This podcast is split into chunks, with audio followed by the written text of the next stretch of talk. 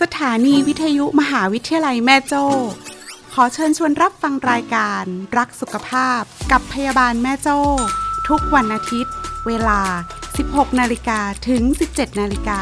ทาง MJU Radio FM 95.5 MHz พบกับสาระสุขภาพจิต สุขภาพผู้สูงอายุ เด็กสตรีตั้งครรภ์วัยทำงาน และประเด็นเด็ดทางสุขภาพกับคณะพยาบาลศาสตร์ มหาวิทยาลัยแม่โจ้ งามสง่า จิตอาสา อดทนสู้งาน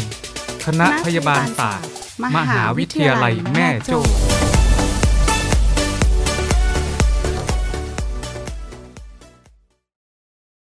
ค่ะ สวัสดีค่ะ ท่านผู้ฟังทุกๆทท่านนะคะ ตอนนี้อยู่กับสถานีวิทยุมหาวิทยาลัยแม่โจ้นะคะ MJU Radio นะคะ คลื่นความถี่ FM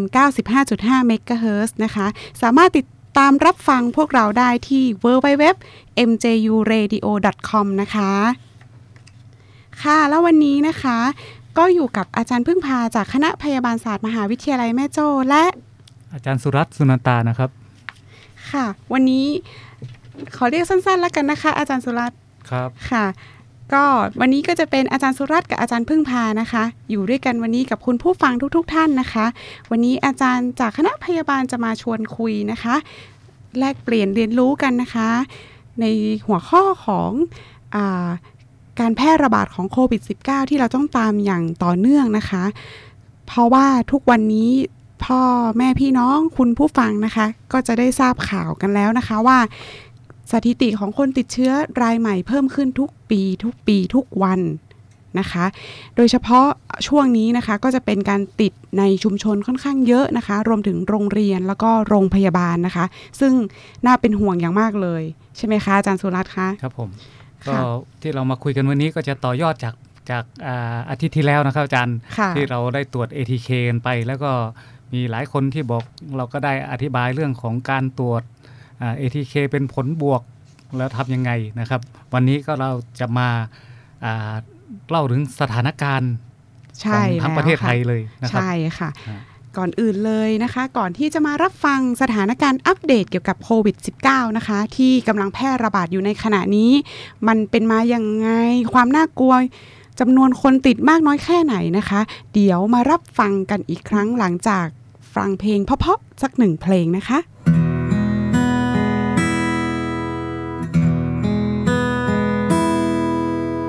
ลมไม่ลมเจ้าผ่านพัดพาเธอมาให้เจอฉัน ลมไม่ลมเจ้านั้นก็พัดเธอผ่านไป คนที่เคยอยู่เคียงแต่วันนี้เขาอยู่ที่ไหน เจ้าลมเอ๋ยเจ้าลมพัดไป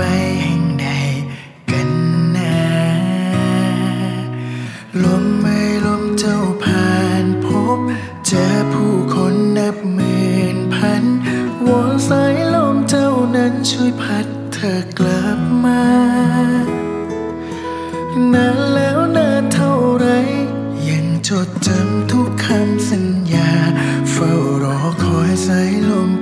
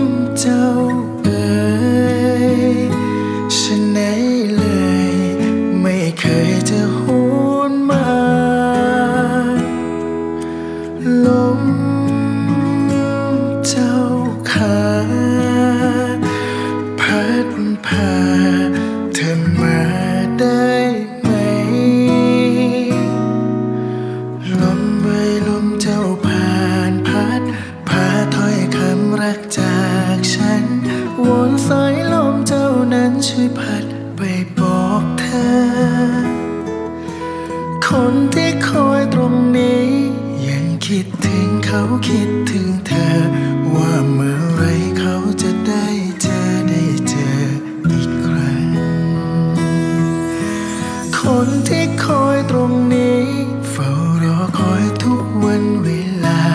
เฝ้ารอคอยสายลมพัดพาเธอมาอีกครั้ง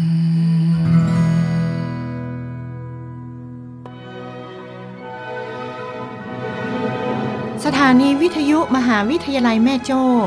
ขอเชิญชวนรับฟังรายการ รักสุขภาพกับพยาบาลแม่โจ้กู้วันติด เวลา 4 โมงถึง 5 โมงแมลง ทาง MJU Radio FM 95.5 MHz กับสาระสุขภาพจิต สุขภาพผู้สูงอายุ ละอ่อน สตรีตั้งครรภ์วัยการ และประเด็นเด็ดทางสุขภาพ กับคณะพยาบาลศาสตร์ มหาวิทยาลัยแม่โจ้ งามสง่า จิตอาสา อดทนสู้งาน กับคณะพยาบาลศาสตร์ มหาวิทยาลัยแม่โจ้เจ้า หลังจากที่ฟังเพลงจบไปแล้วนะคะ ก็เดี๋ยวจะกลับมาอัปเดตเกี่ยวกับสถานการณ์โรคโควิด -19 กันนะคะ อาจารย์สุรัตน์คะอ่าในเบื้องต้นเนี่ยค่ะอยากจะให้อาจารย์ลองเล่าให้ฟังสักนิดหนึ่งว่า สถานการณ์ปัจจุบันนี้การแพร่ระบาดของโรคโควิด -19 เป็นอย่างไรบ้างค่ะ ครับก็ในวันที่ 3 มีนาคมนะครับ เวลา 12.30 นเนี่ยที่ทำเนียบรัฐบาลในแพทย์หญิง สุมณี วัชรศิลป์นะครับ ผู้อำนวยการสำนักสื่อสาร ความเสี่ยง และพัฒนาพฤติกรรมสุขภาพกรมควบคุมโรค ในฐานะผู้ช่วยโฆษกศูนย์บริหารสถานการณ์การแพร่ระบาดของโรค ติดเชื้อโคโรนาไวรัส 2019 หรือโควิด -19 หรือที่เรารู้จักกันในนามสบคนะครับ ก็ได้แถลงการว่าการแพร่ระบาดในประเทศไทยเนี่ยพบว่ามีผู้ติดเชื้อรายใหม่เนี่ย เพิ่มขึ้นถึง 23,618 ราย เป็นการติดเชื้อในประเทศ 23,211 ราย จะเห็นว่าเป็นติดเชื้อในประเทศเยอะนะครับ ช่วงนี้ แล้วก็ที่เราพบเนี่ยก็จะมาจากการระบบการเฝ้าระวังและระบบบริการ ก็พบว่ามีถึง 22,939 ราย แล้วก็มาจากการค้นหาเชิงรุก อย่างเช่นที่เราตรวจ ATK กันนะครับ ก็ 272 ราย แล้วก็เป็นผู้ป่วยจากเรือนจำนะครับ 226 ราย แล้วอีกสถานการณ์หนึ่งก็เป็นผู้ที่เดินทางกลับมาจากต่างประเทศนะครับ 181 ราย ก็หากรวมยอดผู้ติดเชื้อที่ตรวจ ATK เป็นผลบวกเนี่ยรวมกันนะครับสสถิติเนี่ยเพิ่มขึ้นไปถึง 42,138 ราย จะทำให้ผู้ยอดผู้ติดเชื้อรายใหม่ อยู่ที่ 65,756 ราย จะเห็นว่า เพิ่มขึ้นอย่างรวดเร็วนะครับอาจารย์พึ่งพาใช่ใช่ค่ะ อาจารย์สุรัตน์คะน่าเป็นห่วงนะคะ อันนี้เฉพาะแค่วันที่ 3 มีนาคม 2565 นะคะครับมีผู้ป่วยรายใหม่นะคะ ไม่ว่าจะคัดกรองทางช่องทางไหนนะคะจำนวนยอดผู้ป่วยรายใหม่เพิ่มขึ้นมาตั้ง 22,939 รายนะคะ อาจารย์ใช่สุรัตน์ครัคะบน่าเป็นใช่ห่วงจริง ๆนะคะสำหรับอ่า ก็จะมีคนไข้จำนวนหนึ่งค่ะ ที่รักษาตัวอยู่ในโรงพยาบาลนะคะ ซึ่งจำนวนเนี่ยก็ไม่ได้น้อยกว่ากันเลยนะคะเนาะอยู่ที่ 79,412 รายนะคะ ส่วนใหญ่จะเป็นอาการ ที่เป็นผู้ป่วยสีเขียวอะนะคะ ก็คือพูดง่ายๆ ก็คือว่าสามารถช่วยเหลือตัวเองได้ แทบจะไม่แสดงอาการใด ๆเลยนะคะ ที่อาจารย์เจอมาบ่อยๆ ก็จะมีไอแล้วก็มีเสมหะนะคะครับก็แทบจะแยกไม่ออกเลยว่าสรุปแล้วเป็นโควิด หรือว่าเป็นภูมิแพ้นะคะ เพราะว่าครับ PM อาการมันคล้ายกันนะครับใช่ค่ะรับอาจารย์แล้ว PM 2.5 ก็น่าใช่เป็นห่วงด้วยนะคะในช่วงนี้ก็จะมารุมกันนะครับใช่มารุมกันหลายอย่าง แล้วใช่โอมิครอนที่เราเคยคุยกันเมื่อ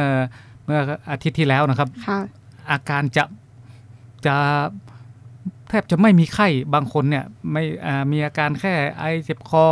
เหมือนเป็นไข้หวัดธรรมดาใช่แล้วก็อาการที่ว่าอ่าไม่ได้จมูกไม่ได้กลิ่น ลิ้นไม่รับรสเนี่ยก็ไม่ค่อยมีนะครับโอ้เนี่ยเป็นเป็นจุดที่น่ากลัวนะครับ ดังนั้นแล้วเนี่ยคุณผู้ฟังจะต้องมีสติให้มากนะคะ แล้วก็ลดการไปพื้นที่เสี่ยงนะคะ โดยเฉพาะตลาดหรือว่าในที่ชุมนุมชนหรือมีคนหมู่มากอยู่เยอะๆ ใช่ไหมคะอาจารย์สุรัตน์ครับคะผมก็คือต้องใส่แมสหรือว่าหน้ากากอนามัยตลอดเวลาค่ะรับผมที่สำคัญต้องหมั่นล้างมือด้วยเจลแอลกอฮอล์ก็ได้นะคะสครับจนแห้งนะคะ ถูมือจนแห้งนะคะ หรือว่าถ้าจะให้ดี สะดวกนะคะ ท่านสามารถใช้สบู่กับน้ำเปล่านะคะ ล้างมือให้ครบ 7 ขั้นตอนนะคะ ก็จะเป็นการสร้างภูมิคุ้มกันให้ตัวเองอีกช่องทางหนึ่งนะคะ ที่มีประสิทธิภาพ มากกว่าวัคซีนด้วยซ้ำไปเนาะอาจารย์เนาะเพราะว่าผมวัคซีนฉีดไปแล้ว ก็มีการลดประสิทธิภาพลงเช่นเดียวกันในการควบคุมการป้องกันการแพร่กระจายของโรคโควิด -19 ซึ่งตอนนี้ก็ยังจะได้ยินข่าวนะคะว่าโอ้มีเข็ม 3 เข็ม 4 เพิ่มขึ้นมาอีกแล้วเพอเพอๆอาจจะต้องฉีดทุก 3 เดือนหรือเปล่า อันนี้ก็ยังเป็นประเด็นถกเถียงกันอยู่นะคะ เดี๋ยวก็อาจารย์จะมาตามสถิติเนี่ยที่เห็นรายงานนะครับค่ะเรามีการฉีดวัคซีนไปแล้วเนี่ย หนึ่งร้อยยี่สิบสี่ล้านหนึ่งแสนแปดหมื่นเจ็ดพันสองร้อยสี่สิบสามโดสแล้วนะครับตอนนี้อืมแต่เท่าที่ผมเจอเนี่ยที่อธิบายให้อ่าท่านผู้ฟังเมื่ออาทิตย์ที่แล้ว แม้ว่าจะฉีดครบ 2 เข็ม ก็ยังพบว่ามีการติดเชื้อนะครับ เพราะฉะนั้นก็อาจจะต้องมีการกระตุ้นเข็ม 3 เข็ม 4 ซึ่งอาจารย์พึ่งพาก็คงจะได้มาให้รายละเอียดในในค่ะในเบรกหน้านะครับ ค่ะสำหรับ การอัปเดตอีกสักนิดหนึ่งนะคะ นอกเหนือจากว่าณปัจจุบันนี้นะคะ เมื่อวันที่ 3 ที่ผ่านมาพบผู้ป่วยรายใหม่ 20,000 กว่ารายนะคะ อยู่ในโรงพยาบาลอีก 79,000นะคะ นอกเหนือจากนั้นแล้วเนี่ยค่ะยังมีผู้เสียชีวิตด้วยนะคะ มีการเสียชีวิตเพิ่มขึ้น 49 รายนะคะ เป็นชาย 24 ราย และเป็นหญิง 25 รายนะคะ เป็นผู้เสียชีวิตที่มีอายุ 60 ปีขึ้นไป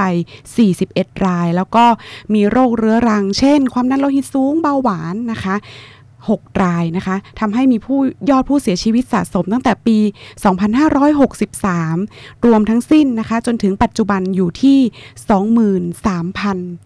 23,070 รายนะคะ อาจารย์น่าเป็นห่วงจริง ๆ นะคะก็จะสังเกตว่าก็ส่วนใหญ่ก็จะเป็นกลุ่มผู้สูงอายุนะครับใช่มีที่มี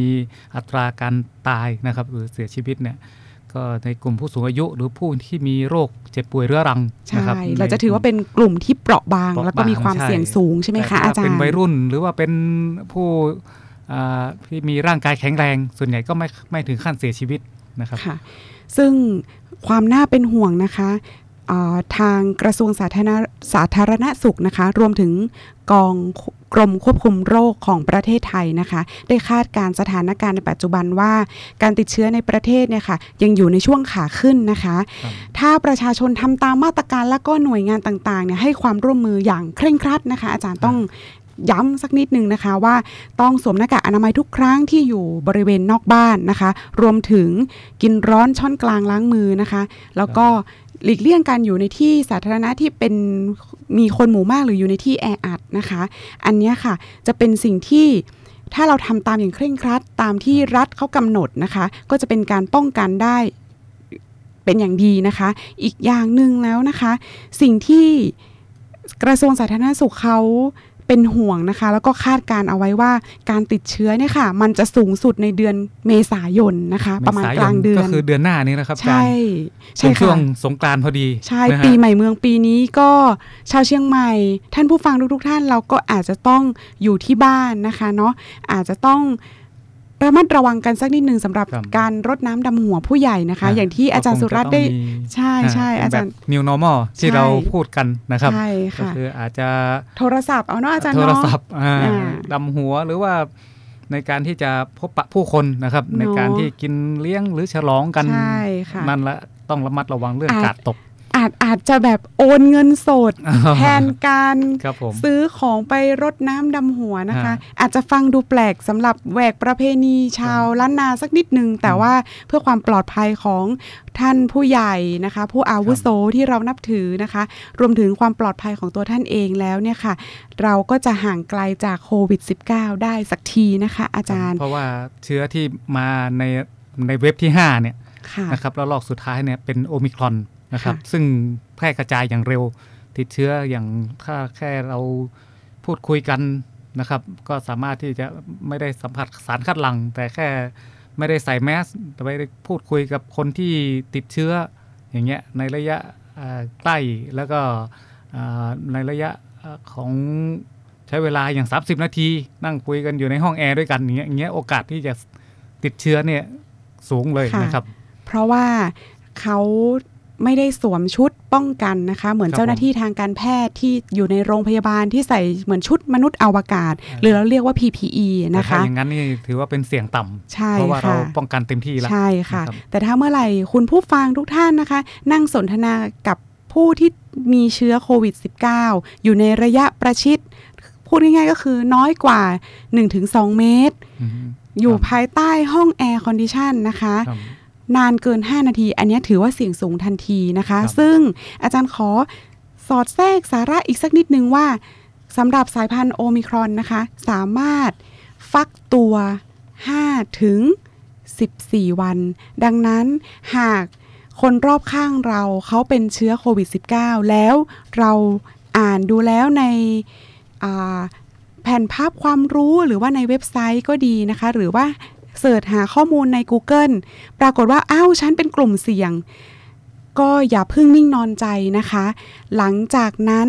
หลังจากที่ทราบข่าวว่า เอ้ย เพื่อนเราเพิ่งคุยกันเจอกันเมื่อกี้ นานเกิน 5 นาทีเหมือนที่อาจารย์พยาบาลบอกไว้ ฉันจะต้องทำยังไง สิ่งแรกที่ต้องทำคือ social distancing คือการรักษาระยะห่างนะคะครับผมพยายามแยกตัวเองสักนิดหนึ่งนะคะ ไม่ว่าจะทานข้าวหรือว่าทำงานนะคะ ก็อย่างน้อย ติดตามตัวอาการตัวเองสัก 5 วันนะคะก็เดี๋ยวนี้เขามีตรวจ ATK นะอาจารย์ใช่ครับใช่ซื้อมาค่ะตรวจเองได้ ใช่ค่ะ แต่ทั้งนี้ทั้งนั้นเนี่ยไม่ใช่ว่า โอ้โห รู้แล้วรีบซื้อกว้านซื้อมาตรวจก็อาจจะไม่เจอก็ได้นะคะใช่เพราะว่าเพราะว่าอยู่ในระยะระยะฟักฟักตัตัววใช่เพราะบางคนเนี่ยใช่ตรวจเพราะว่าตรวจสามครั้งแล้วไม่เจอนะครับอ่าแต่บางคนไปเจอว่าเออมันเริ่มมีอ่ามีไข้มีไอใช่มีเริ่มมีคัดจมูกใช่หรือบางคนถ้าเป็นเดลต้าเดิมค่ะก็จะเริ่มลิ้นไม่ค่อยรับรสหรือค่ะไม่ค่อยได้กลิ่นค่ะถ้ามีอาการอย่างเงี้ยรีบตรวจเลยค่ะนะครับพูดง่ายๆก็คือมีอาการอะเนาะอาจารย์เนาะมีอาการนี่ถือว่าเสี่ยงสูงใช่เริ่มมีค่ะอาการถ้าตรวจ ATK ถ้าเมื่อไหร่ที่เริ่มมีอาการแสดงว่าตรวจ ATK ยังไงก็ยังไงเจอเจอค่ะครับผม เนาะเพราะฉะนั้นมีสติสักนิดนึงนะคะ เวลาที่เราจะไปซื้อชุดตรวจ ATK ถามตัวเองก่อนว่าเราเสี่ยงไหมถ้าเราเสี่ยงการเว้นระยะห่างสำคัญที่สุดนะคะ จากนั้นอีก 3 วัน 5 วัน ลองซื้อมาตรวจสักครั้งหนึ่งให้มันพ้นระยะฟักตัวไปก่อน ผล ATK ถึงจะแม่นยำนะคะ ซึ่งความรู้ทั้งหมดสามารถเสิร์ชหาได้ที่กรมควบคุมโรคประเทศไทยนะคะ ครับผม ก็เพราะว่าตอนเนี้ย จากสถิตินะครับอ่าที่สบคแจ้งมา คนไข้ที่อาการหนักอืมก็ยังยังคงมีสูงนะครับก็คืออย่างถ้าในภาษาเราก็คือคาบทิ้วคาบคาบไปก็คือใส่เครื่องช่วยหายใจใช่นะครับใช่ถึงค่ะพันหนึ่งพันหนึ่งร้อยสามสิบเอ็ดราย พูดง่ายๆก็คือว่าก็คือมีภาวะปอดติดเชื้อากรหนักใช่ไหมคะรัอาบจารย์แล้วก็เอาเอาขอโทษนะครับอ่าสถิติเนี่ยใส่เครื่องช่วยหายใจก็คืออาใส่ท่อเนี่ย สามร้อยยี่สิบห้ารายนะครับในในจำนวนหนึ่งพันหนึ่งร้อยสามสิบเอ็ดรายเนี่ยอือหือถือว่าเป็นผู้ป่วยอาการหนักก็คืออยู่ ICU นะครับค่ะเพราะฉะนั้นก็ยังสถานการณ์ก็ยังไม่น่าไว้วางใจนะครับค่ะแล้วยิ่งอยู่ภายนอก คนที่ติดโอมิครอนแล้วไม่มีอาการเนี่ยโอโอกาสที่จะแพร่กระจายให้คนอื่นก็เยอะ เพราะฉะนั้นการสวมใส่แมสหรือการ สังเกตอาการตัวเองนะครับ ว่ามีอาการผิดปกติ พวกนี้ให้รีบตรวจนะครับค่ะอาจารย์คะเราลองมาดูสถิติของผู้ป่วยโควิด -19 ที่มีภาวะปอดอักเสบใน 10 จังหวัดที่ขึ้นชื่อท็อป 10 ในประเทศไทยสักนิดหนึ่งไหมคะอาดัจารหนึ่งย์ก็ต้องกรุงเทพมหานครแน่นอนนะครับ เพราะว่าครองแชมป์ทั้งอาจจะทั้งประชากรค่ะเยอะด้วยมีกลุ่มค่ะวัยแรงงานก็เยอะนะครับค่ะแล้วคนจากหลายที่มาอยู่รวมกันค่ะเนี่ย ก็กรุงเทพมหานครเนี่ยอันดับหนึ่งนะครับอือหือปอดอักเสบอยู่ในโรงพยาบาลในถึง 178 คนนะครับ คิดค่ะเป็นอัตราคลองเตียงเนี่ยถึง 26.20 นะครับอืม26เปอร์เซ็นต์เลย 26เปอร์เซ็นต์ก็ครับถือว่าเยอะมากนะคะรองลสำงหรับมานี่ก็สมุทรปราการก็คือในปริมณฑลกรุงเทพปริมณฑลนะครับค่ะครับสมุทรปราการอ่ามีปอดอักเสบถึง 88 คนค่ะ88 รายนะครับค่ะแล้วก็ อ่าอันดับ3นี่กลายเป็นบุรีรัมย์นะครับ เป็นแหล่งท่องเที่ยวเลยบุรีรัมย์ในช่วงนี้นี้เนาะครับช่วงนี้กำลังจะฟื้นฟูเรื่องของอาสนามฟุตบอล หรือว่าการแข่งขันรถค่ะต่างๆนะครับ ก็ก็จะเป็นแหล่งรวมของผู้คนนะครับค่ะเพราะฉะนั้นก็ต้องระมัดระวังนะฮะอ่าอันดับสี่นี่นนทบุรีนะครับ ก็อยู่ในรอบๆกรุงเทพแต่ค่ะห้านี่ไปถึงภูเก็ตค่ะก็ก็ว่าขึ้นอันดับห้าก็น่าจะ ภูเก็ตเนี่ยเป็นแหล่งท่องเที่ยวนะครับใช่มีค่ะผู้คนหลากหลายที่เดินทางค่ะไปท่องเที่ยวกันนะครับแล้วก็เป็นจังหวัดที่เมื่อก่อนทำ Sandbox นะคะใช่ตอนนี้เป็น Test ครับแอนโกนะคะฮะเนาะก็มีนักท่องเที่ยวมีชาวต่างชาติเข้ามาเยอะนะครับใช่ค่ะ อาจจะต้องอืมไม่ว่าจะเป็นกรุงเทพมหานคร สมุทรปราการบุรีรัมย์นนทบุรี และภูเก็ต ก็ครองอันดับ 1-5 นะคะครับผมตามคาดนะคะ ในหกเจ็ดแปดนี่ เป็นกาญจนบุรีนะครับ อันดับหกค่ะแล้วก็เจ็ดสุราษฎร์ธานีแปดนครศรีธรรมราชนะครับสองจังหวัดนี่เป็นภาคใต้ค่ะนะครับ แล้วก็อันดับเก้านี่นครราชสีมาขึ้นมาอีสานละอันดับสิบชนบุรีนะครับค่ะเชียงใหม่ของเรายังยังไม่ได้ยังไม่ได้ยังติดรอกับดเขายังรอดนะคะครับอาจารย์ผมแต่ท่าทางดูแล้วปีใหม่เมืองปีนี้ก็ต้องระมัดระวังก็ต้องนะนะคะ กาดให้สูงๆเข้าไว้ก่อนนะครับใช่ค่ะอาจารย์ฮะค่ะ เดี๋ยวพักฟังเพลงกันสักเพลงหนึ่งนะคะ แล้วค่อยกลับกัน กลับมาฟังเกี่ยวกับเรื่อง วัคซีนเข็มที่ 4 ฉีดดีหรือไม่นะคะ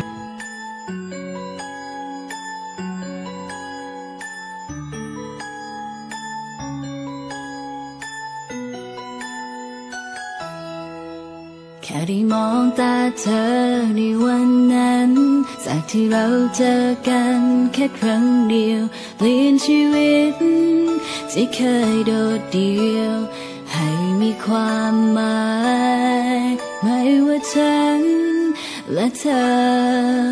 ต่างคนต่างมาต่างกันเท่าไรคำว่ารักจะผูกใจเราไว้ ไม่ให้ไกลกัน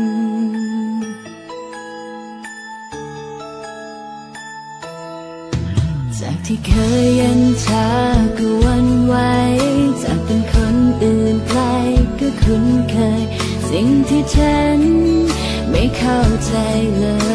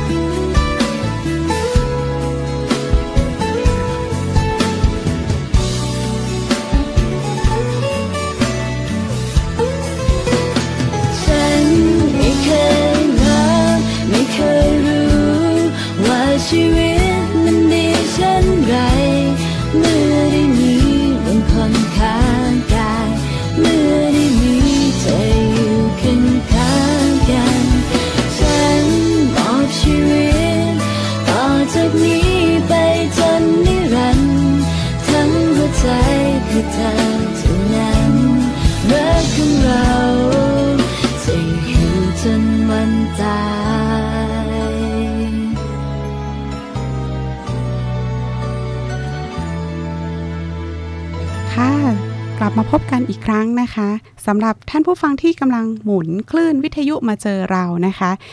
ท่านกำลังรับฟังรายรายการวิทยุนะคะ สถานีวิทยุมหาวิทยาลัยแม่โจ้แม่โจ้เรดิโอนะคะคลื่นความถี่ FM 95.5เมกะเฮิรตซ์ช่องทางอื่นสำหรับการติดตามรับฟังนะคะ สถานีวิทยุมหาวิทยาลัยแม่โจ้ ท่านสามารถรับฟังผ่านเว็บไซต์ www.mjuradio.com นะคะ มาต่อกันที่ประเด็นของวัคซีนเข็มที่ 4 จะฉีดดีหรือไม่นะคะ เรื่องนี้ก็เป็นเรื่องที่ถกเถียงกันนะอาจารย์ครับ ใช่ใช่ค่ะอาจารย์สุรัตน์คะอ่าค่ะแต่สำหรับอ่าวันนี้อาจารย์จะให้เป็นข้อมูลเบื้องต้นว่า ถ้าฉันฉีดสูตรนั้นสูตรนี้มาเข็มนั้นเข็มนี้ฉันได้อันนั้นอันนี้มาเข็มสี่ฉันจะต้องเป็นอะไรแบบนี้ดีกว่านะคะ เนื่องจากว่าณตอนนี้ยังไม่มีข้อสรุป ชัดเจนนักนะคะ มีแต่การสมัครใจที่จะฉีดนะคะ แล้วก็มีการสะท้อนข้อเท็จจริงบางประการเท่านั้นนะคะทั้งนี้ขึ้นอยู่กับความสมัครใจของท่านผู้ฟังนะคะว่าท่านผู้ฟังจะไปรับวัคซีนเข็มที่ 4 หรือไม่ แต่คิดว่าอีกไม่นานน่าจะมีความชัดเจนจากทางรัฐบาลนะคะรวมประถึเด็นงเรื่องวัคซีนเนี่ยใช่บางคนก็ยังไม่ยอมฉีดนะครับอาจารย์ใช่ใช่เพราะว่าค่ะอาจารย์แต่รัฐบาลที่ที่มาให้ความรู้พวกเราเนี่ยก็คืออยากจะสร้างภูมิคุ้มกันหมู่ใช่ก็เลยใช่รณรงค์ในการที่จะให้ทุกคนได้รับวัคซีนใช่นะครับอาจารย์ใช่ก็คือค่ะเพื่อที่จะสร้างภูมิคุ้มกันใช่ค่ะ แต่ถ้าท่านที่ไม่ฉีด แต่ท่านไม่ไปสัมผัสกับผู้คน ท่านไม่เป็นกลุ่มเสี่ยงใช่นะครับค่ะท่านอยู่ที่บ้านทำงานของที่บ้านไม่สัมผัสใครใช่ก็ตรงนั้นก็ถ้าท่านคิดว่ายังไม่อยากฉีด ก็ก็คงเป็นสิทธิส่วนบุคคใช่ลนะครับใช่ค่ะแล้วแต่ก็สำหรับท่านที่ได้เข็มหนึ่งเข็มสองค่ะเข็มสามมาละค่ะตอนนี้อาจารย์เพิ่งขายว่าไอ้เข็มสี่จะเอาอะไรแน่ ใช่ไหมใช่ใช่ค่ะโอเคครับเอาเป็นว่าอาจารย์มาให้ข้อมูลนะคะว่าจะฉีดยี่ห้อไหนดี เอาอย่างนี้ดีกว่านะคะครับผมเนาะจะได้จะได้ความชัดเจนนะคะ แล้วก็ไม่ผิดประเด็นนะคะครับซึ่งตอนนี้ก็สามารถหาความรู้หรือตาราง เน้นย้ำตัวเองอีกสักนิด หรือถ้าคุณผู้ฟังมีปากกาอยู่ในมือนะคะ สามารถนำมาจดตามได้เลยนะคะสำหรับสูตรวัคซีนชิโนแวคชิโนฟาร์มนะคะ หากเข็มแรกเข็ม 2 ท่านฉีดชิโนแวคหรือชิโนฟาร์ม เข็ม 3 เป็นแอสตราเซเนกาหรือไฟเซอร์นะคะ เข็มทีสี่4 ก็จะได้รับเป็นอ่า แอสตราหรือไฟเซอร์นะคะ ซึ่งจะห่างจากเข็ม3เนี่ยไม่ต่ำกว่า 3 เดือน พูดง่ายๆว่า ฉีดเข็ม 3 ครบ 3 เดือนแล้วนะคะ ถึงจะได้รับเข็มทีสี่4 นะคะ จะเป็นแอสตราเซเนกาหรือไฟเซอร์ก็ได้นะคะ อาจารย์สุรัตน์คะครับอันนี้สำหรับสูตรชิโนแวคชิโนฟาร์มนะคะครับ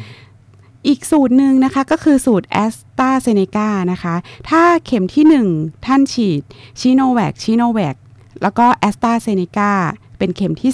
3 หลังจากนั้น 3 เดือนท่านสามารถฉีดเข็มที่ 4 เป็นแอสตราเซเนกาได้เลยนะคะ หรือกรณีที่ท่านฉีดชิโนฟาร์มเข็มที่ 1 เข็มที่ 2 เป็นชิโนฟาร์ม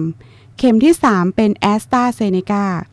หลังจากนั้น 3 เดือนท่านจะต้องรับวัคซีนเข็มที่ 4 ท่านจะได้รับแอสตราเซเนกานะคะ อันนี้สำหรับสูตรแอสตราเซเนกานะคะ เดี๋ยวอาจารย์จะสรุปย้ำให้อีกทีหนึ่งนะคะสำหรับสูตรของไฟเซอร์นะคะ ถ้าเข็มที่ 1 เข็มที่ 2 ท่านฉีดชิโนแวคชิโนแวคไฟเซอร์เป็นเข็มที่ 3 เข็มทีสี่ 4 ห่างจากเข็มที่ 3 ประมาณ 3 เดือน ท่านสามารถไปรับเข็มที่ 4 เป็นไฟเซอร์ได้เลยนะคะ หรือถ้าเข็มที่ 1 ท่านฉีดชิโนฟาร์มชิโนฟาร์มและเข็มที่ 3 ท่านฉีดไฟเซอร์ หลังจากนั้น 3 เดือนท่านไปรับเข็มทีสี่ 4 ท่านก็สามารถฉีดไฟเซอร์ได้เลยนะคะ เน้นย้ำกันอีกสักครั้งหนึ่งนะคะ สูตรวัคซีนที่มีอยู่ในบ้านเราในประเทศไทยเรานะคะ มี 3 สูตรใหญ่ ๆ นะคะ สูตรชิโนแวคชิโนฟาร์มนั่นหมายความว่าเข็มที่ 1 เข็มที่ 2 ท่านฉีดชิโนแวคชิโนฟาร์มเข็ม 3 เป็นแอสตราเซเนกาเข็มทีสี่4 ห่างจากเข็มที่ 3 ท่านจะฉีดแอสตราเซเนกาหรือไฟเซอร์ก็ได้สำหรับสูตรแอสตราเซเนกานะคะ ก็คืออีกส่วนหนึ่งที่คุณผู้ฟังอาจจะได้รับชิโนแวคชิโนฟาร์มนะคะ เป็นเข็มที่ 1 หรือเข็มที่ 2 ส่วนเข็มที่ 3 เป็นแอสตราเซเนกาทั้งคู่นะคะ เข็มทีสี่4 ท่านสามารถไปรับได้หลังจากเข็มที่ 3 ครบไปแล้ว 3 เดือน เข็มทีสี่ 4 ท่านจะต้องฉีดแอสตราเซเนกานั่นเองนะคะสำหรับสูตรสุดท้ายคือสูตรไฟเซอร์นะคะ หมายความว่าเข็มที่ 1 เข็มที่ 2 ท่านผู้ฟังอาจจะฉีดชิโนแวคชิโนฟาร์ม เข็มที่ 3 ฉีดไฟเซอร์ ส่วนเข็มทีสี่ 4 ห่างจากเข็มที่ 3 3 เดือนท่านไปรับไฟเซอร์ได้เลยนะคะ ทั้งนี้ทั้งนั้นเน้นย้ำค่ะว่าเข็ม 3 กับเข็ม 4 จะต้องห่างกันอย่างน้อย 3 เดือนนะคะ วัคซีนไม่ควรจะรับก่อนนะคะ แต่เราสามารถรับทีหลังได้ เนื่องจากภูมิคุ้มกันโรคจะขึ้นสูงสุดในช่วง 3 เดือนนั้นนะคะ ดังนั้นเนี่ยการที่เราไปฉีดวัคซีนก่อนกำหนดเนี่ยค่ะมันจะทำให้ภูมิป้องกันโรคเนี่ยขึ้นยังไม่สูงสุด นะคะพูดง่ายๆก็คือประสิทธิภาพในการป้องกันโรคเนี่ยค่ะ มันไม่เต็มประสิทธิภาพนะคะ ดังนั้นเนี่ยวัคซีนที่ดีควรจะไปรับให้ตรงตามกำหนดนะคะ ไม่ควรไปก่อนกำหนดนะคะ เว้นระยะอย่างน้อยก็ 3 เดือนนะอาจารย์ ใช่ค่ะ อาจารย์สุรัตน์ถูกต้องค่ะ แล้วใน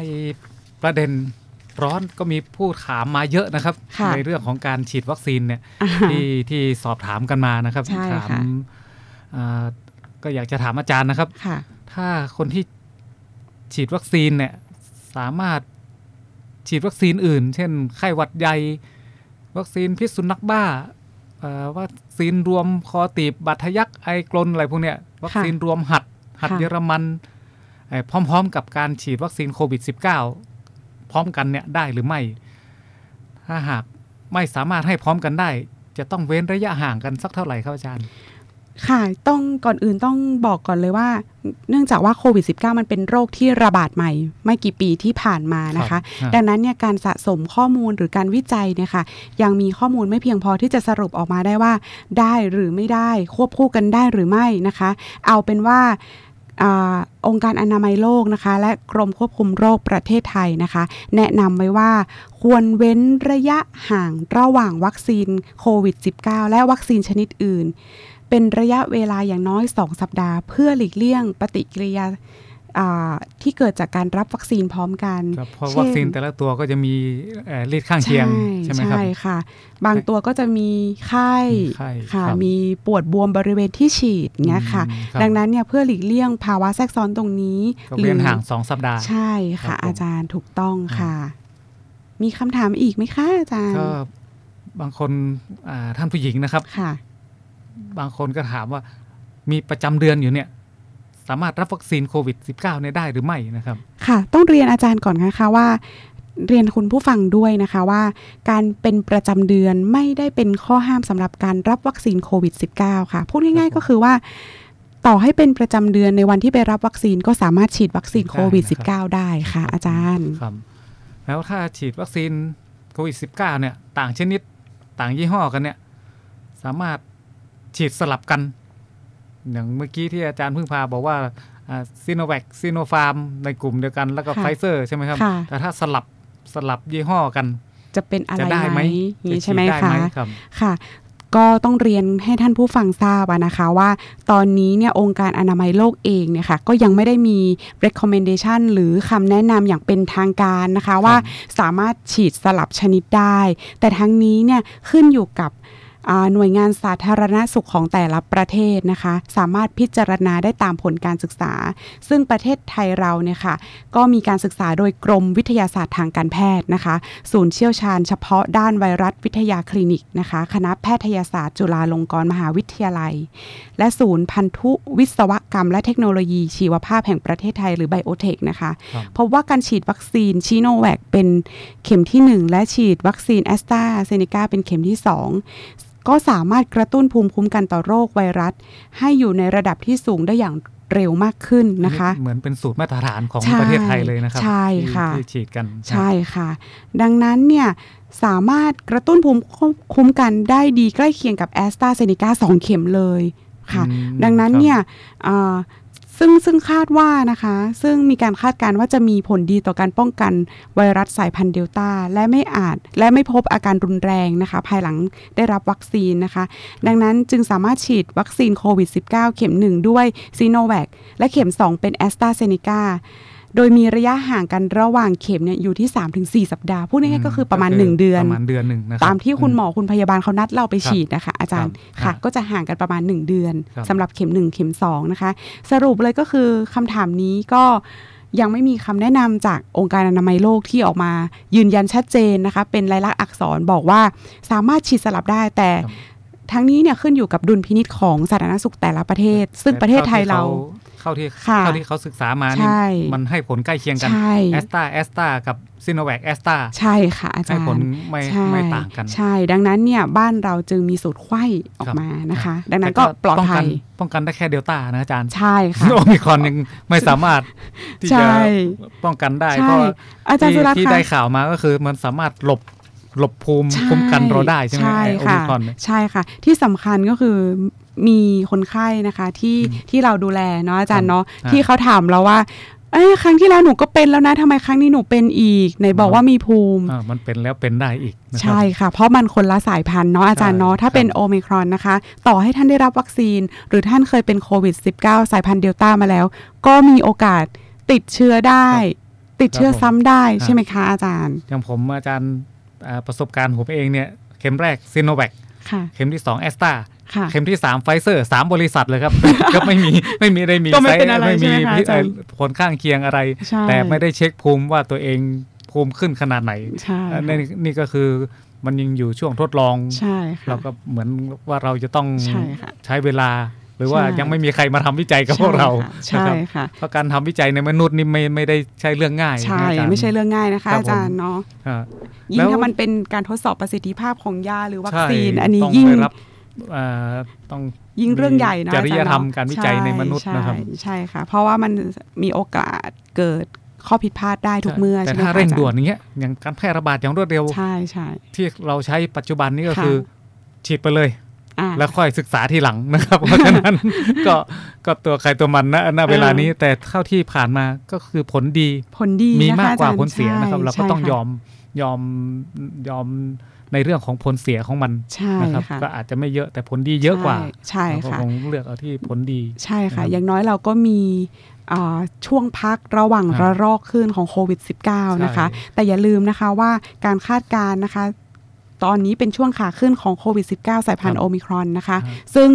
มันจะพีคสูงสุดกลางเดือนเมษายนนะคะ ดังนั้นประมาณเพื่อไม่ให้คำทำนายนี้เป็นจริงเราจะต้องก็ต้องกาดอย่าตกกาดอย่านะคะตกอาจารย์ใช่ใช่ไหมคะ แล้วก็ จากประสบการณ์ที่ผมได้ได้พบเจอแล้วก็ดูแลผู้ที่ติดเชื้อมาเนี่ย ค่ะ เป็นยังไงคะอาก็จารย์คนที่ได้รับสองเข็มแล้ว แต่ก็ยังติดเชื้อ อาการจะไม่ค่อยหนักครับอาจารย์มก็คืออย่างที่เราเห็นตั้งแต่แรก ๆ ตอนที่ระบาดใหม่ ๆ โอ้โห มีคนทั้งดาราทั้งอะไรที่เสียชีวิต แล้วก็ค่ะดูเหมือนอาการหนักมากนะครับอ่าฮะจนคนกลัวกัน ตอนนั้นค่ะวัคซีนเรายังไม่ได้มาค่ะแล้วเราก็มีการอัตราการตายเนี่ยเยอะ แต่พอช่วงหลังหลังจากได้รับวัคซีนไปแล้วเนี่ยค่ะอาปจารรากฏย์ว่าความรุนแรงของมันลดค่ะลงอาจารย์ถึงค่ะแม้ว่าจะจะติดค่ะแต่ความรุนแรงเนี่ยไม่ได้ค่ะไม่ได้เข้าถึงไม่ได้ไม่ถึงขั้นลงปอดค่ะหรือถึงขั้นอาจารย์ต้องคาบคิ้วคาบค่ะอ่าเข้า ICU นะครับอาจารย์ค่ะเพราะฉะนั้นก็น่าจะฉีดจะดีกว่านะผมว่าเนาะนะอันนี้เป็นแค่ความเห็นนะคะในคุณความผู้เห็นฟังส่วนส่วนตัวนะครับเป็นความเห็นประสบการณ์ส่วนตัวที่เรานะคะเล่าให้ฟังนะใช่ครับค่ะ แต่ทั้งนี้ทั้งนั้นเนี่ย ข้อเท็จจริงมันก็มีอยู่ที่ว่าเราสามารถลดความรุนแรงใช่ของการเสียชีวิตของผู้ป่วยโควิด -19 ฮะในปริมาณหนึ่งนะคะครับที่ที่ที่อ่าผ่านมาจากระลอกแรกกับระลอกที่ใช่สองนะคะแต่ที่ที่วัคซีนยังไม่เข้าบ้านเราใช่ครับเนาะเพราะฉะนั้นบางแล้วก็มีคำถามนะครับอาจารย์ค่ะระยะห่างของการฉีดวัคซีนโควิด เข็มที่หนึ่งที่สองเนี่ย นานสุดควรจะเป็นเท่าใด และกรณีที่กลุ่มเป้าหมายมารับวัคซีนครั้งที่สองเกินกำหนดค่ะระยะห่างจากครั้งที่หนึ่งมากกว่า 4 สัปดาห์ค่ะจะจะควรจะทำยังไงค่ะอย่างเช่นลืม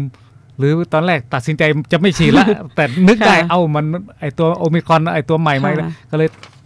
เปลี่ยนใจจะกลับไปฉีดอีกมันเลยค่ะหนึ่งเดือนไปละค่ะอาจารย์จะให้ทำยังไงดีครับก็แนะนำยังไงดีอ่า สำหรับอ่าระยะห่างของการฉีดวัคซีนโควิด -19 เข็มที่ 1 เข็มที่2เนี่ยค่ะมันก็จะมีในส่วนของตารางจากกรมการแพทย์ แล้วก็กรมควบคุมโรคที่ออกมาชัดเจนอยู่แล้วนะครัคะบที่ตาม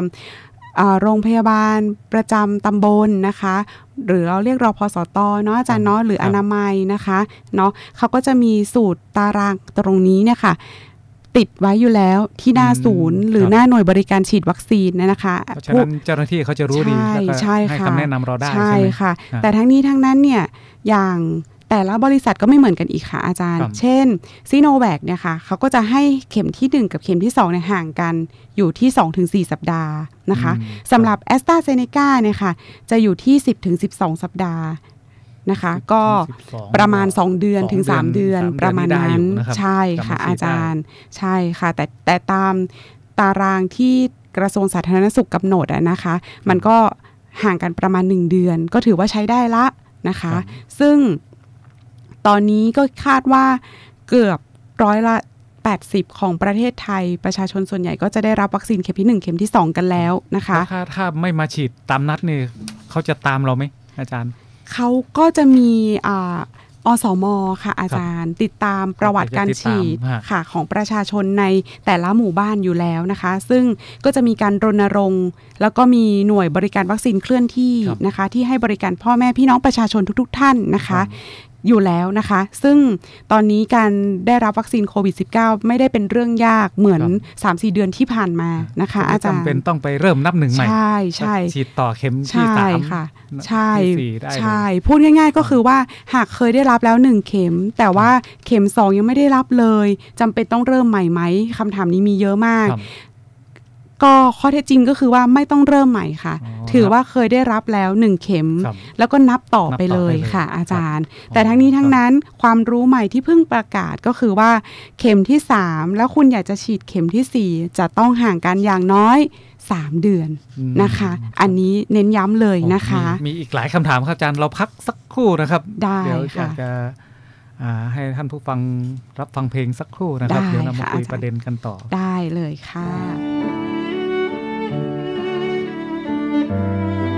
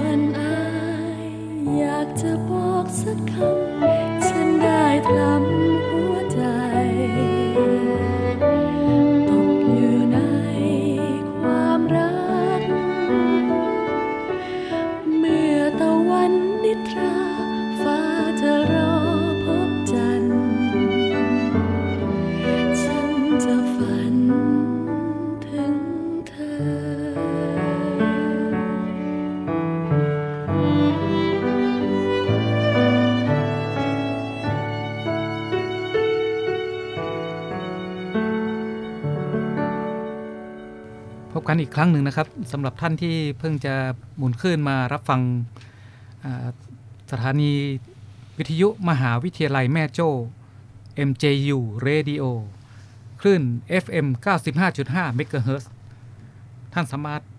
รับฟังพวกเราผ่านทาง www mjuradio.com ได้นะครับ ก็มาต่อประเด็นที่เราค้างไว้เมื่อสักครู่นะครับ อาจารย์พึ่งพาค่ะ มีอีกคำถามที่ยัง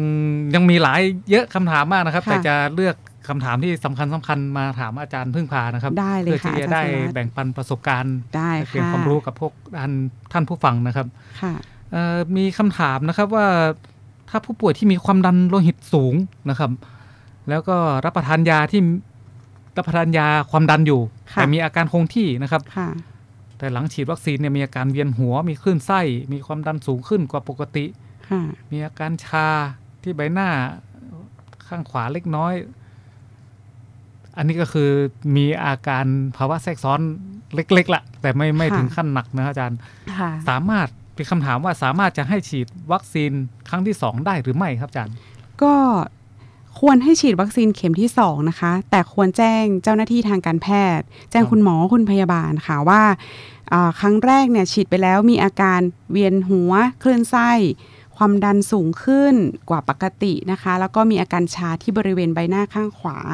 นะคะ ถ้าแจ้งอาการชัดเจนเนี่ยค่ะ คุณหมอคุณพยาบาลเขาก็จะเปลี่ยนชนิดของวัคซีนนะคะ หากมีปฏิกิริยาในเข็มแรกค่ะอาจารย์ เปลี่ยนก็คือเปลี่ยนชนิดใช่เพราะว่าอย่างที่ค่ะเราบอกไปมันมีหลายหลายชนิดนะครับใช่มีค่ะซีโนแวคซีโนฟาร์มใช่ค่ะมีแอสตรามีไฟเซอร์นะครับใช่ค่ะ มีโมเดอร์นาเนาะอาจารย์เนาะครับใช่แล้วค่ะคำถามต่อมานะครับสำหรับ ผู้ที่เคยมีประวัติค่ะว่าเป็นโรคโควิด -19 มาก่อนค่ะยังจำเป็นต้องฉีดวัคซีนโควิด -19 ต่ออีกหรือไม่ครับอาจารย์ค่ะสำหรับคนที่เคยเป็นโควิด -19 มาก่อนนะคะ ถึงแม้ว่าจะมีเชื้อไวรัสอยู่ในร่างกายเราละครับแต่ปัจจุบันเนี่ยไม่มีข้อมูลเกี่ยวกับระยะเวลาของภูมิคุ้มกันในร่างกาย ไอ้เจ้าตัวเชื้อโรคเนี่ยมันอยู่นานเท่าไหร่ อันเนี้ยยังไม่มีการศึกษาครับออกมาครับนะคะ อาจารย์ แล้วก็อ่า ไอ้ตัวเชื้อโรคเนี่ยมันทำหน้าที่เหมือนจดจำพักพวกของมัน ถ้าอืมสมมติว่าเขาได้รับเชื้อโควิด -19 เนี่ยเขาเคยได้รับมาแล้ว แต่ระยะเวลาที่เชื้อในร่างกายมันจะลดต่ำลงเรื่อย ๆ จน จนไม่สามารถที่จะสร้างภูมิคุ้มกันให้โรคโควิด -19 ได้อีกต่อไปเนี่ย ตรงเนี้ยยังไม่มีการศึกษาออกมาว่ามันนานเท่าไหร่ค่ะครับดังนั้นเนี่ยก็จะทำให้ตัวของผู้ป่วยอะค่ะ เนาะมีโอกาสติดเชื้อซ้ำได้นะคะ ยิ่งถ้าเป็นสายพันธุ์โอมิครอนเป็นด้วยแล้วเนี่ยค่ะ ยังไม่มีการศึกษาออกมาว่าเมื่อเมื่อติดไปแล้วเนี่ยมีภูมิป้องกันโควิด -19 ได้นานเท่าไหร่ อันเนี้ยยังไม่มีการศึกษาออกมานะคะที่ชัดเจนนะคะ ดังนั้นเนี่ย คนไข้เนี่ยควรได้รับวัคซีนโควิด -19 แม้ว่าจะเคยเป็นโควิดมาแล้วนะคะอืมอย่างไรก็ครับตามเนี่ยค่ะ ต้องเว้นระยะห่างจากการได้รับเชื้อนะคะ อย่างน้อย 3-6 เดือนถึงจะเอาฉีดเว้นระยะไปใช่นะครับค่ะอ่าพูดง่ายๆ ก็คือว่าอาจจะไม่ต้องรอถึง 6 เดือนนะคะ อาจารย์พูดง่ายๆว่าเป็นไปแล้วครั้งหนึ่งครับห่างกันไปประมาณ 3 เดือนก็ไปรับวัคซีนได้เลยอืมนะคะก็คืเนาะอจำเป็นต้องต้องตรวจเชื้อก่อนไหมครับอาจารย์ อ่า ATK ก่อนไหมหรือว่าเดี๋ยวนี้มีอะไรนะ RT-PCR ซึ่งซึ่งเห็นว่าแพงแล้วก็ใช้เวลานาน ค่ะ ก็ก็ต้องบอกว่าไม่จำเป็นต้องตรวจเลยด้วยครับซ้ำค่ะอาจารย์ฉีดเพวัราะคว่าซีนต่อได้เลย ใช่ค่ะครับเพราะผมว่าวัคซีนไม่ได้เป็นอันตรายอะไรครับนะคะอืมแล้วก็อาจจะพิจารณาให้ฉีดเพียงหนึ่งเข็มเท่านั้นครับค่ะอืมเพราะฉะนั้นสรุปตรงนี้เลยก็คือ ติดแล้วติดติดได้ซ้ำได้นะครับใช่ค่ะเพราะฉะนั้นกาดอย่าตกเลยนะครับใช่เพราะว่าบางค่ะคน คิดว่าตัวเองใช่เคยติดมาแล้วนะครับ ใช่ค่ะ มีภูมิละแต่โอเคแท้จริงแล้วไม่ใช่ใช่สามารถค่ะติดเชื้อเพราะมันเชื้อใช่มีค่ะมีหลายสายพันธุ์อีกค่ะนะครับ ติดเดลต้ามาค่ะติดโอมิครอนก็อาจจะค่ะได้อีกนะครับค่ะแล้วแต่เพราะฉะนั้นถ้าจะให้ดีก็คือฉีดวัคซีนค่ะแต่ต้อง 3 เดือน 6 เดือนค่ะเว้นระยะไปนะครัใช่ค่ะครับผมเรามาสรุปกันสักนิดหนึ่งนะคะ ก่อนที่จะจากคุณผู้ฟังไปในสัปดาห์นี้นะครัคะบผมแล้วกลับมาพบกันในอาทิตย์หน้านะคะครับเวลาเดิมนะคะครับที่ขึ้นณะความพถี่ยาบาลศาสตร์ค่ะ มหาวิทยาลัยแม่โจ้นะกับครับ กับรายการรักสุขภาพคณะพยาบาลศาสตร์มหาลัยแม่โจ้ขึ้นความถี่ 95.5 แม่โจ้เรดิโอนะคะ แต่ก่อนที่จะจากกันไปอยากจะสรุปเป็นสาระสั้นๆ ว่าเท่าที่ชวนคุยกันมาเกือบหนึ่งชั่วโมง วันนี้เรานำเสนออะไรไปบ้างเนาะอาจารย์เนาะเรานำเสนอเกี่ยวกับสถานการณ์ค่ะว่าณวันที่ 3 ที่ผ่านมาก็ยังมีผู้ป่วยรายใหม่ อยู่ที่จำนวน 20,000 ประมาณ 23,000เอาง่าย ๆ เป็นเลขครับกลมๆผมเนาะครับอาจารย์เนาะซึ่งหนึ่งในนี้เนี่ยมีคนเสียชีวิตสะสม ตั้งแต่วันที่ 1 มกราจนถึง 3 มีนาเนี่ยอยู่ที่ 49 คนนะคะการเสียชีวิตก็ยังถือว่าไม่เยอะไม่เยนครัอะบมากอ่ค่ะ แล้วก็อาจจะเป็นผลมาจากวัคซีนด้วยนะครัคะบการปูพรมอืมฉีดวัคซีนนะคะครับแล้วก็นโยบายของรัฐบาลนะคะเนาะครับที่ให้อย่างน้อยทุกคนต้องได้รับวัคซีนอย่างน้อย 2 เข็มนะอาจารย์เนาะซึ่งอ่า จังหวัดที่ยังเป็นอันดับหนึ่งในการที่มีเชื้อโควิด -19 ลงปอดอยู่ก็ยังเป็นกรุงเทพมหานครนะคะ รวมถึงวัคซีนนะคะ หากอยากจะฉีดเข็ม 4 จะต้องห่างกันอย่างน้อยอย่างน้อยก็สามสามเดือนเดือนนะครับใช่ค่ะอาจารย์ แล้วก็จากประเด็นคำถามที่ถามมาว่าเป็นโควิดแล้วต้องฉีดไหม ต้องฉีดวัคซีนอยู่ไหมครับก็ตอบได้เลยว่า หลังจากเป็นแล้ว 3 เดือนก็ต้องรับวัคซีสามนเดือนหกเดือนฉีดใช่ได้นะครับใช่ค่ะ แล้วก็ที่สำคัญก็คือเชื้อเนี่ยค่ะติดแล้วติดใหม่ได้นะครับใช่ติดซ้ำได้นะใช่ครับค่ะแล้วก็ที่อาจารย์เพิ่งพาพูดเมื่อกี้ก็คืออ่าเส้นกราฟค่ะมันกำลังจะขึ้นนะครับค่ะเป็นขาขึ้นเลยช่วงนี้นะครัใช่ค่ะการอาจารย์ตรวจทั้งว่าทั้งตรวจแบบใช่เชิงรุกตรวจแบบมามีอาการแล้วมาที่โรงพยาบาลใช่เส้นกราฟกำลังขึ้นเลยใช่เราเห็นค่ะบอกว่าจะขึ้นสูงสุดก็คือเมษายนใช่ก็ค่ะคือ ประมาณหนึ่งเดือนที่ที่จะถึงเนี่ยใช่นะครับค่ะแล้วก็เป็นช่วงของเทศกาลอ่าอ่าสงกรานต์บ้านใช่เราเลยนะครับใช่ก็ใช่อาจจะต้องค่ะเป็นอาจารย์สงกรารแบบ new normal ก็คือวิถีชีวิตใหม่ใช่วิถีค่ะปกติใหม่นะอาจารย์ใช่ค่ะคอารับจาผรมย์อะครับค่ะก่อนจะจากกันไปเน้นย้ำนะคะ กินร้อนช้อนกลางล้างมือ อย่าอยู่ในที่คนหมู่มากนะคะ แล้วก็หากรู้ว่าตัวเองเสี่ยงนะคะ ก็อย่าลืมพก ATK ตรวจนะคะ ประมาณวันที่ 3 หรือวันที่ 5 นะคะ เพื่อที่จะดูว่าตัวเองเป็นโควิด -19 หรือเปล่านะคะ ที่สำคัญที่สุดเมื่อรู้แล้วว่าตัวเองเสี่ยงก็ต้องรักษาระยะห่างนะคะ social distancing สำคัญนะคะสำหรับวันนี้อาจารย์บุษกรยอดสไตล์หรืออาจารย์พึ่งพา กลุ่มวิชา การพยาบาลเด็กและวัยรุ่น และอาจารย์สุรัตน์สุนันตาเข้าวิชาการพยาบาลจิตเวชและสุขภาพจิตนะครับ ค่ะ คณะพยาบาลศาสตร์มหาวิทยาลัยแม่โจ้ขอจบรายการเพียงเท่านี้ค่ะ สวัสดีค่ะ